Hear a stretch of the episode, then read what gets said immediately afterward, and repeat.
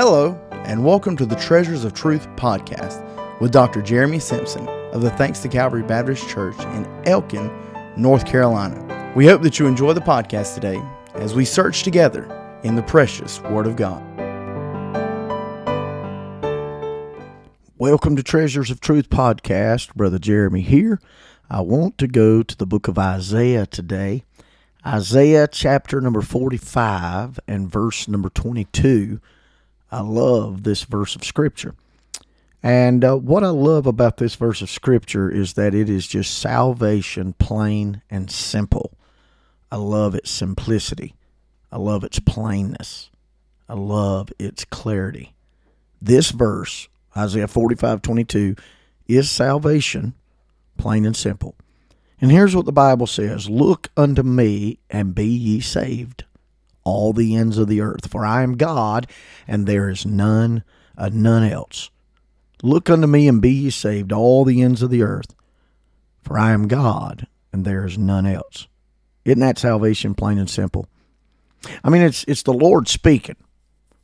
Uh, it, it is Christ that's speaking here. Look unto me and be ye saved. And uh, you know, Christ speaks. I'm in the garden of Gethsemane in agony pouring out my soul unto death. I'm sweating blood. I'm on a tree dying for sinners. Look at me. Look unto me. It's all you have to do. Look unto me. You know the the, the beauty of that is that it's it's so simple that a child can look, a simple-minded person can look, a weak man can look, a strong man can look, a simple-minded man can look, and also a brilliant intellectual can look. Someone that's poor can look, and someone that's rich can look. There's no hope for you and no hope for me. Any other chance of getting rid of sin but looking to Jesus. Now, there's a tendency on on on the part of preachers and and Christians sometimes to make salvation more difficult to understand than it really is. In fact, the doctrine of salvation in itself is remarkably simple. Yet we try to speak and use words uh, uh, sometimes that people are totally unfamiliar with, especially those that are outside the church. You got people that come into church sometimes they've never even been in church. I was in a revival this past week, and a man was in the meeting, and and he uh, he's not been saved long, and he just kept coming up. Man, you taught me something tonight and it was just simple Bible truths. But he had spent a lifetime never going to church, never been in Sunday school, never one time been in a Bible study, and, and he was just soaking in every single word that he's learning.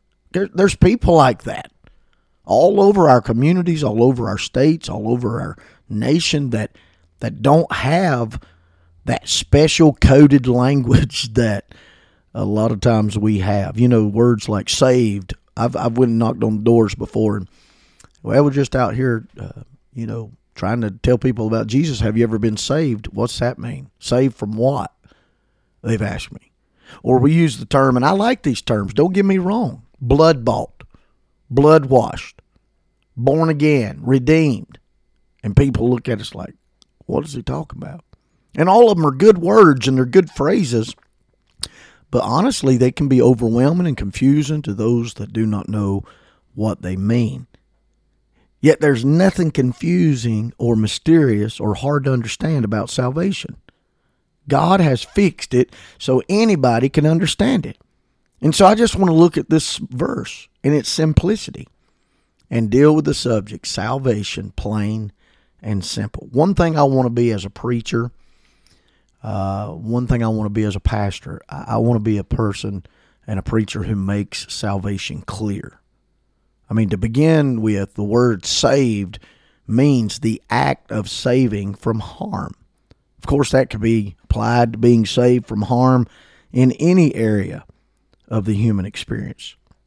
It's possible to be saved physically. It's possibly uh, possible to be saved financially, emotionally, mentally, but what we're talking about spiritual salvation. Any other type of salvation is only temporary in nature.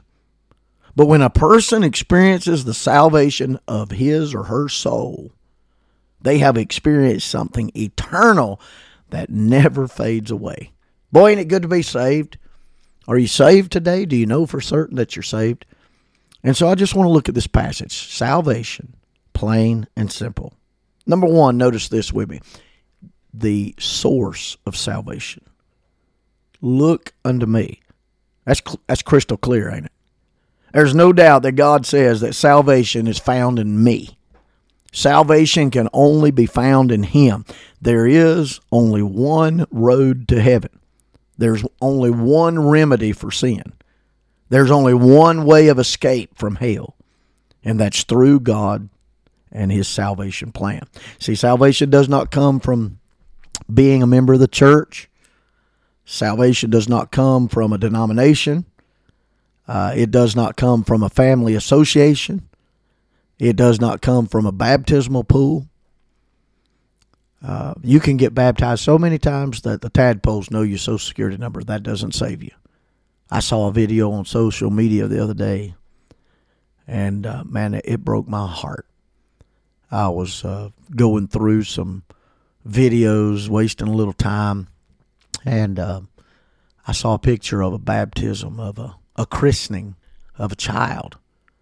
And they were playing in the background about saved, a song about saved, and man, it broke my heart because I sat there and saw that little child uh, being doused with water, and, and and they're playing this song about being saved, and I thought that is not salvation. Baptists have have have died believing and rejecting the doctrine of, of, of baptismal regeneration. You are not saved by baptism. It doesn't matter if you got baptized when you were two months old or 20 years old or 40 years old. Baptism does not save you, it cannot be obtained. Salvation cannot be obtained through good works or clean living or good deeds. It only comes through God's plan. And the source is the Lord. What is the plan? God's plan is exclusive. It's John 14, 6. Jesus said, I am the way, the truth and the life. No man cometh to the Father but by me.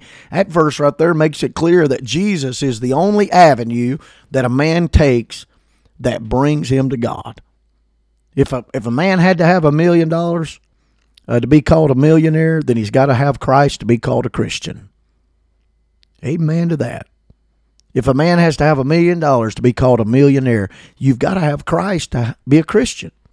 1 John 5:12 said, "He that hath the Son hath life, and he that hath not the Son of God hath not life."